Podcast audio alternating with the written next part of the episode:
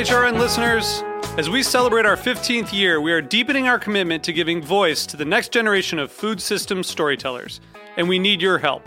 Our internship and fellowship programs help activate new possibilities for underrepresented and underestimated young people through experiential journalism, audio engineering, and production training. Through these unique programs, HRN helps food equity stewards build essential workforce readiness skills that expand their potential and foster economic mobility. Please consider supporting these critical programs. And with a minimum donation, you can be entered to win a dinner for two at an amazing restaurant in one of eight cities and tickets to a concert at a great venue in one of those cities. We have incredible partners across the country who have donated, as they also share our passion for helping to educate the next generation of food systems storytellers.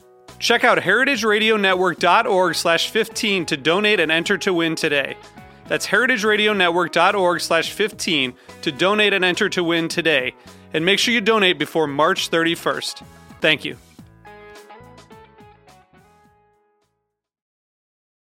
Today's program has been brought to you by Heritage Foods USA, the nation's largest distributor of heritage breed pigs and turkeys. For more information, visit heritagefoodsusa.com. You're listening to Heritage Radio Network, broadcasting live from Bushwick, Brooklyn. If you like this program, visit heritageradionetwork.org for thousands more.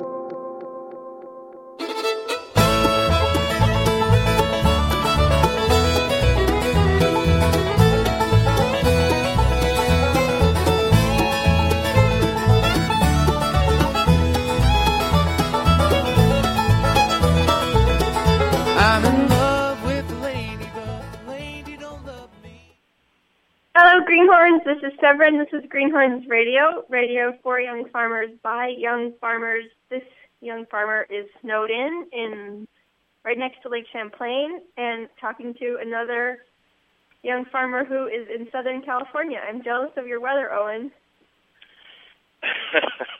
I believe you. Tell us, tell us, tell us um, what the weather is like over there. I think I have a lot of winter listeners here. Make us, make us suffer.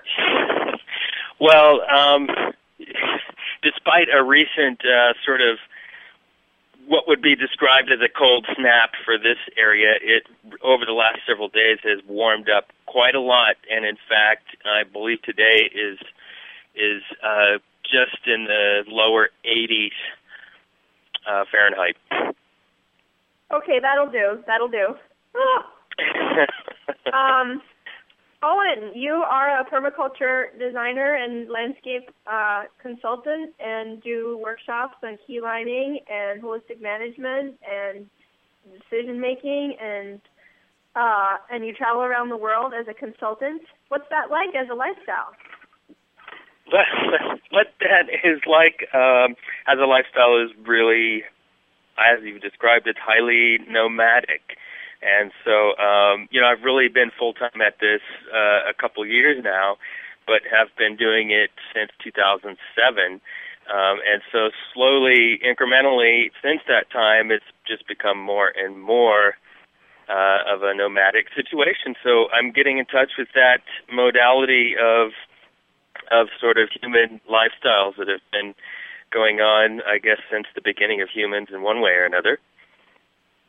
So let's just do a quick review of some of these tools um, uh, that you're using as you're going around consulting with landowners and land managers um, for water, for land health, for carbon in the soil, for permaculture design. Tell us what's in your toolkit and how you apply it.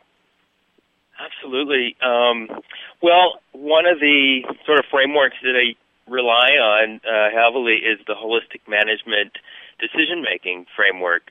And of course, most folks are familiar with kind of the grazing planning aspects and livestock management um, that holistic management also brings to the table. But at the core, it's really uh, decision making framework um, with a big focus on sort of generating a, a, a really positive vision for what you want in the whole that you're managing. And so that, you know, they refer to as the holistic goal or the holistic context now is the language that's being used around that. And, you know, that's really where I like to begin in, in any um, interaction with land and people is uh, to find out what sort of that vision is and um, how we can then use the other tools, such as um, tools from permaculture design or from keyline design. Uh, for example, the keyline scale of permanence, uh, which is climate, la- uh, geography, water, access, forestry, uh, buildings, fencing or subdivision, and soils, uh, is is more or less the sort of broad outline of a sequence uh, that I use in in doing designs. Um, and other tools that I like to bring to the table there um, would include some sort of initial analysis using uh, resilience science, which is sort of at the cutting edge of sustainability science uh, emerged in the last 10 or 15 years. Um, and there are some good tools to to sort of start to analyze where your particular system is at in an overall adaptive cycle, and that can give you good clues as to how to proceed. Um, and additionally to that, I, I enjoy bringing in just you know, being open to bringing in a variety of frameworks that have proven themselves to be um, useful in different scenarios. Just because I feel like it gives a richer palette than if you're staying within any single kind of framework on its own. And so I like to bring in a lot of social uh, group process types of tools and technologies, so to speak, um, where those are appropriate. Because um, quite early on, that's that's one of the lessons that I got as early as 2007, I suppose, was that really the biophysical approaches and techniques that we bring to any of these land situations are, you know, only as good as or really ultimately less important than what's happening within the social realm that's connected to that landscape because even if you have the best um, physical techniques in the world, they're not going to be applied or they won't be um, consistently um, followed up on um, in a way that will support the land health in the long term if you don't have the social pieces functioning also. So when people bring you onto their land to help them fix up their degraded land, how do you how do you like um how do you break it to them that they have social dysfunction problems, and then how do you um, work through that? um, well, that's a really good question. Yeah, I, I mean, it's not usually a situation where it's a matter of having to break this stuff to people because usually when there are those problems or, or social dysfunction happening uh, at a location, they're pretty well aware of it. Um, and even if that's not where they're focusing, um, you know, because because land and human systems are so connected and really ultimately can't can't be separated. Um, as soon as you start talking about what the land issues are there, um, you're sort of already talking about the social issues that are connected to that because usually like well we can't do this approach because of you know maybe it's kind of a larger scale regulation in the region or maybe uh it's um just a farm scale you know within the family uh or within the labor force or something um there is dysfunction. There's disagreement about how to proceed.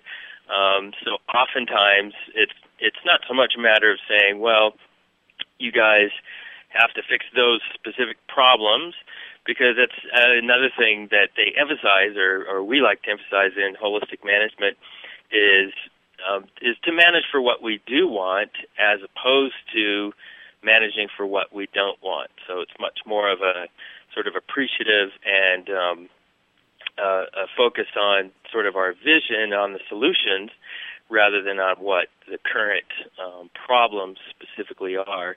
And and uh, because what we find is is whether you do manage for what you do want or for what you don't want, you tend to get what you're managing for. And of course, a great example would be just with the kind of national approach we have generally to to sort of quote unquote noxious weeds or invasives that kind of thing. We spend, you know, hundreds of millions of dollars a year, um, you know, spraying for these things, and the problem just keeps increasing. So we're managing for what we don't want in that case, and we're getting it. Um, so similarly, if we manage for what we do want, we find that can be very effective at um, achieving that too. So rather than telling them uh, people that oh here's your dysfunction and here's how you need to fix it, um, it's usually more just a matter of finding out from them what is your vision, and if there's disagreement around that, maybe going through a process to generate a holistic goal, holistic context, um, where the common ground can be achieved, and that's why those social tools can become really important in a situation like that. And you um you got all your training in land grant university, is that right? um, in fact, no. I, I do feel that that our secondary education system um, has largely fallen down at this point and is, you know, uh, you might even go almost as far as to say irrelevant.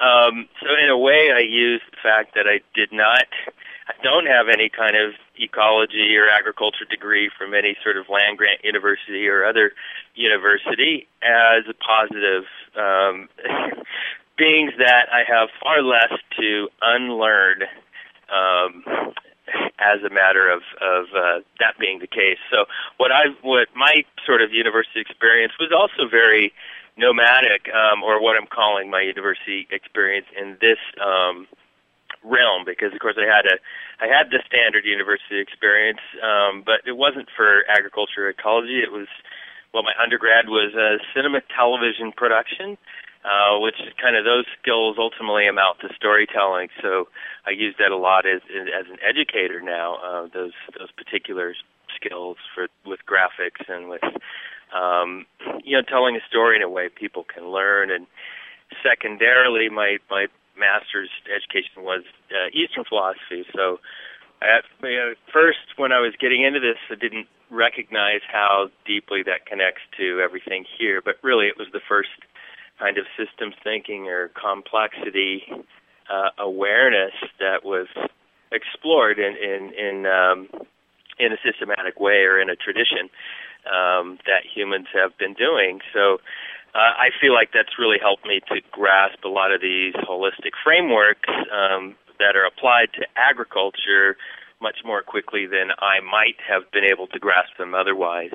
And so, subsequent to that, uh, my sort of agricultural and, and social technology education has been kind of just a, a nomadic, free range university, so to speak. Um, where over the years I'll, I'll attend, you know, workshops, conferences, um, uh, ex- experiences on farms and ranches, doing different types of interning, um, and those kind of things wherever I can. That it's supplemented by uh, an awful lot of reading and study um, ahead of time prior to you know learning about those topics or subjects, and then more follow up um, experiential and reading uh, on the back end, and uh, so that's more or less the what I'm calling my sort of free range university that uh, has has led to all of this.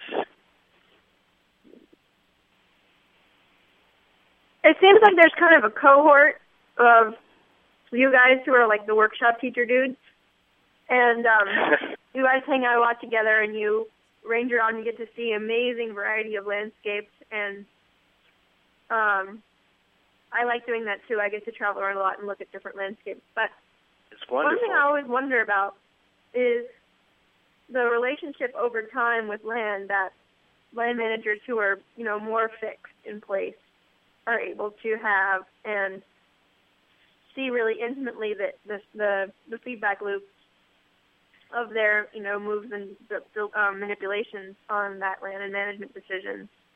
Um, how do you um, how do you how do you deal with that kind of weird problem of being a fly-in dude? Slash, what are you what are you working on learning next that might help you do that better? Sure, sure. Well, and and that's been definitely part of the journey in in becoming increasingly nomadic is kind of learning from that and um, you know finding a way in to be able to you know experience landscapes just in a visit with as much sort of intensity and accuracy um, you know in terms of an assessment that will allow a a really responsible design going forward. Um, and that's certainly uh, I think something that's going to be a constant learning process and you know not something that's susceptible to perfection um, like so many things in, in life that are complex. But one thing I have noticed is that I do get to have the experience of learning from all the folks who are living in those places um, that it's their sort of territorial homes and that they understand the nuances uh, very well. And so I get to learn from so many interactions with different uh, farmers, ranchers, and um, land managers, maybe working for organizations that are managing land in one way or the other.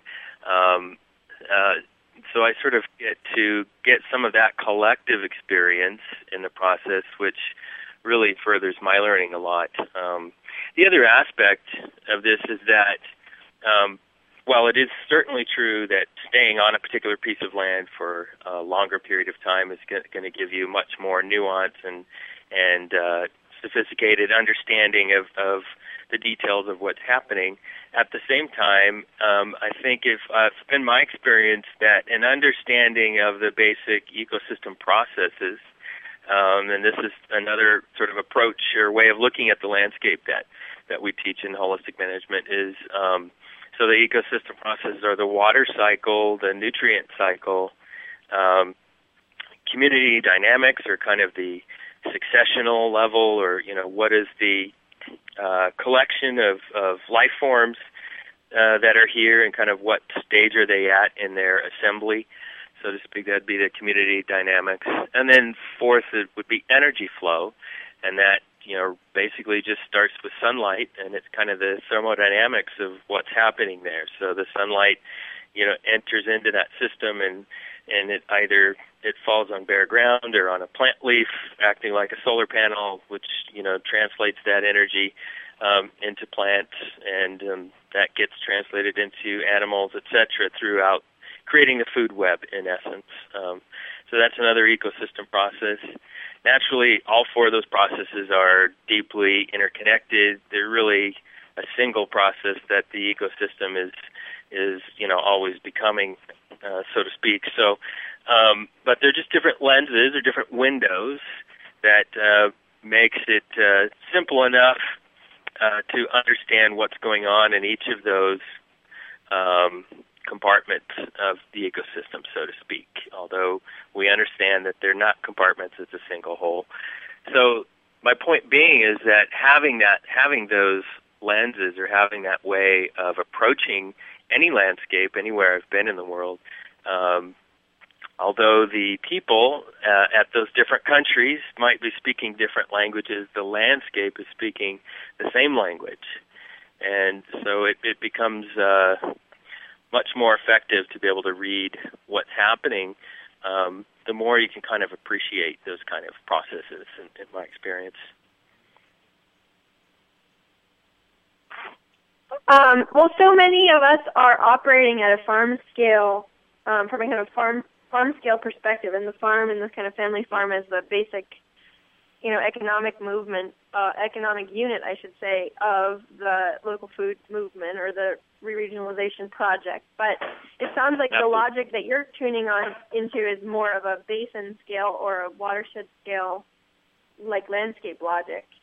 Um, what would be some tools that you would suggest for those of us who are wishing to kind of contextualize our own long-term decision making, especially you know here in the Northeast, we've had major um, major catastrophic weather situations with Hurricane Irene and Sandy, and um, you know, people are really feeling, I think, more than ever the need to be resiliency minded in their farm planning over the long term. What would be uh, some good background or approaches that you would suggest for that?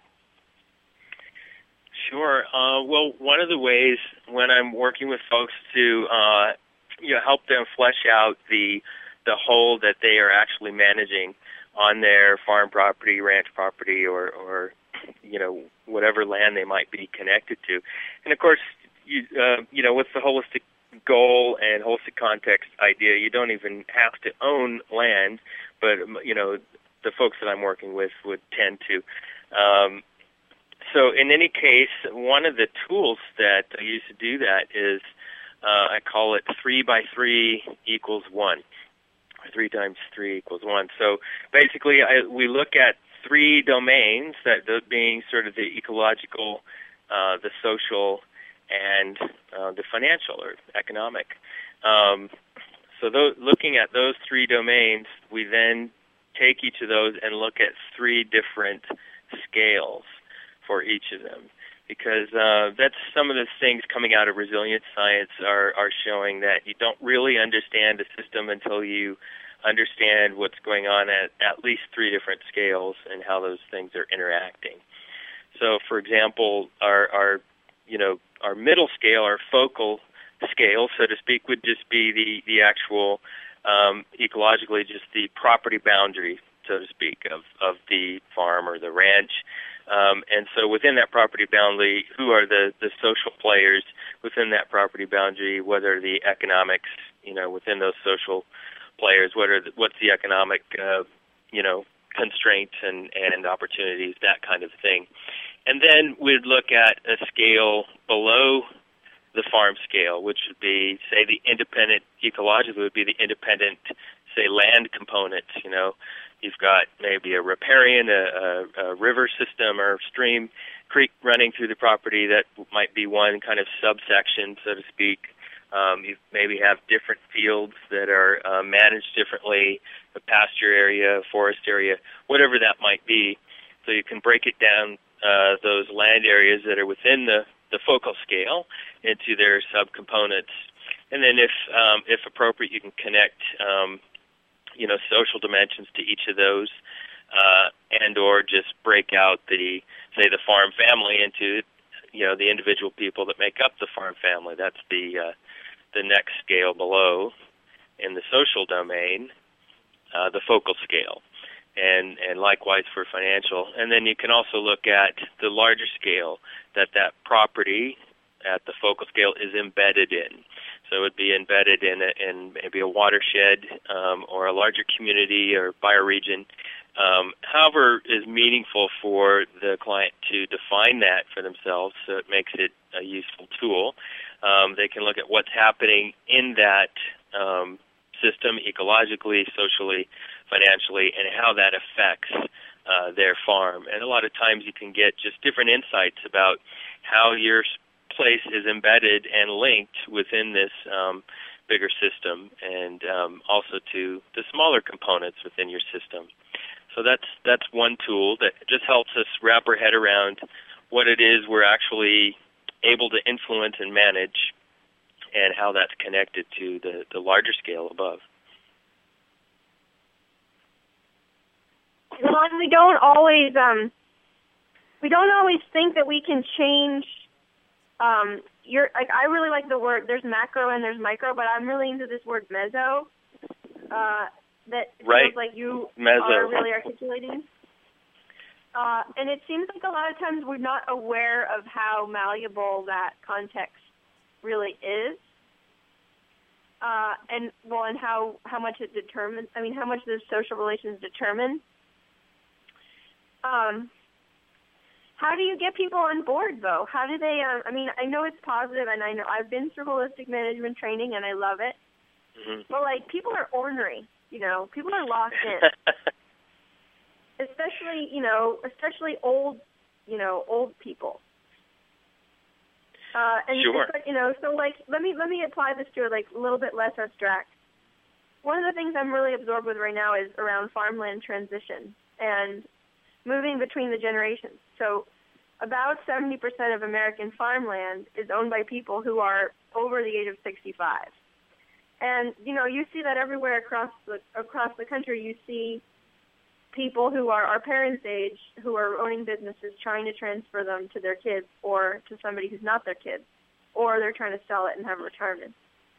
Um, so it's like a pretty important negotiation point, like inflection point in terms of land management nationally, is getting on the same page on a meso level with people who you know have institutionalized uh, their in, their own instincts um, in the farm business and on the farm land, and now have to deal with um, somebody else's instincts coming on board and, and shifting the way that that uh, translates out into land management decisions.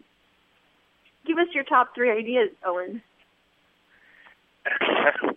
okay, um, somewhere in there, I lost the thread of what the, ideas for what. we might not even have time for three ideas. Um, the ideas are about how to how how to open up the conversation at all, especially with kind of recalcitrant Okay. players who maybe, especially in the you know um, generation who are in their 60s and, and late 60s and 70s, who still are the majority landowners, um, and especially in that transition. What are some good kind of basic tactics for young people who are in a kind of a negotiation around land with retiring generation people to open up the conversation about those the human systems and um, designing for transition. Sure. Wow, I actually repeated my question. Amazing. okay. Okay, well, I think that time I I heard it more clearly and and thank you for repeating. I you know, I I think again um coming back to discussion around kind of what the vision is for that place and for what contributes to the larger community um can be you know one useful way to get into that discussion. Because you know leading from I mean, that's it takes uh, it takes a sort of position of of listening of listening to this to the older generation and to you know what their thoughts and values are regardless of whether you share them in every last instance. And but if you can understand where they're coming from with that and um, what it is that they need to satisfy their their own sort of quality of life and um, vision for the future, then uh, it becomes a lot easier, I think, to start to construct possible ways together that you can move forward towards that vision that also incorporates maybe a little bit different vision of the younger folks coming into that. Um, but it's tough to get there without without having that level of discussion and and I, I agree sometimes uh, not everybody wants to get into that dialogue. Um, they just want things to be the way they are, and you know, there's a certain amount of of uh, just the natural sort of human process of mortality that will also shift things. Um, you know, just given the the age differences there. Um, some of the more recal- recalcitrant ones will only loosen up uh, once mortality kicks in. Um, in some cases, so that's you know not that that is a strategy. Um, it's just kind of an observation of, of how things are to a degree. But you know, I think if we can jump ahead of that, get get out in front of that issue and not count on that as being the strategy, um, but enter into more of a dialogue uh, I, I think that's likely to be much more viable, um, and you know, create solutions that integrate both interests. I, I really think that there's a lot of value to that. There's there's a saying somewhere that in a in a million voices, truth speaks. So. Uh, I know younger people coming in have a lot of, you know, innovative ideas and and the energy and enthusiasm to put behind them. But of course, the older folks have tons of value to add to that situation. I think together, thinking this stuff through together, uh, you're going to end up with a much better um, vision in the end because uh, it will have both the experience and uh, the sort of innovative energy coming into it rather than just Well, and especially for that to be a, re- a really reciprocal process, I feel like, and not uh, not neither neither confrontational nor kind of win lose or whatever antagonistic is a real you know art and probably the goal. Sure. Uh, but Very much but so. and I think that the fam it seems like the family is is really the right tone to to invoke. Um, you know, to, to to be in a in a kind of a loving place with each other. You know, I care about you being happy over the long term, and you care about me being happy over the long term, and start from from a place that's more familial. I, I think that's right. Family is a very powerful driver and uh, and container and sort of attractor for for a lot of positive things. You know, there can be less positive things associated too, but I think uh, you know on the whole, it's it's a very strong part of of what humans human beings are and what they uh, what we understand and and how we kind of organize our lives. And if we can sort of uh, not so much harness that, but work with that dynamic, um, you know, towards some of these more positive aspects. Um, I think it's it can be powerful leverage. All right, to powerful leverage and no more time. Treat your land like family and treat your non-family elders like family. Um, find Yeah. Owen online. He has amazing um, resume e-pictures and uh, tr- training classes coming up on Keyline design and landscape management and holistic management and all sorts Yes. of amazing ninja tricks. Any last words before we say thank you? Um, thank you. I think is what I'll say. Thank you, Severine, um, for bringing me on. It's been a great pleasure. Great pleasure to meet you, Owen, and uh, thank you all for listening to another episode of Greenhorns Radio. Stay tuned for more later. Bye.